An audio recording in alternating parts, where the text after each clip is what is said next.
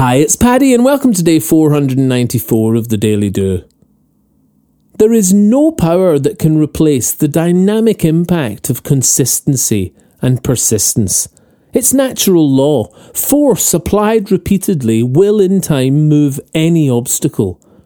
We are the sum of our repeated actions, for better or for worse, and what we do, we become.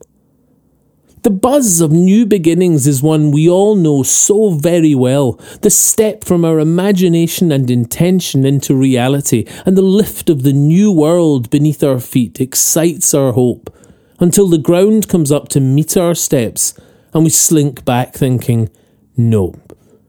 Success is made of those that don't falter at this point.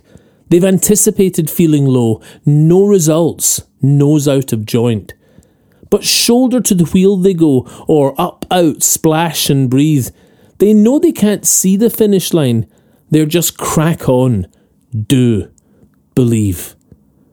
The tree that they are chopping down still stands until the final blow.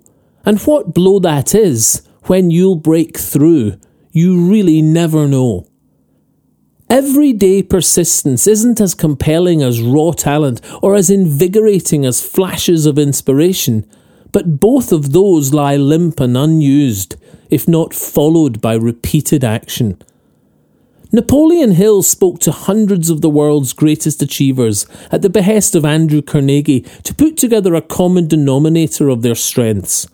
He writes, There may be no heroic connotation to the word persistence, but the quality is to the character of man what carbon is to steel. I say if you want something done, do it yourself, then do it again, and again, and again. Our lives are littered with good intention, wilting, not being done. The step machine now clothes stand, the song you wrote, unsung. The business plan that's only that, the trip that's still just a map. The life you live inside your head stays there unless you act, and act again, then act again. Repeat, repeat, repeat. You will break through, even when your heart hangs low. Choose well. Repeat, repeat. If you'd like a morning email from the Daily Do, subscribe free at thedailydo.co in the box underneath the audio player.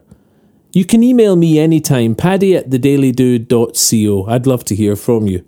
The Daily Do is available on all your favourite podcast places and on social media. Bye for now, and see you tomorrow on The Daily Do.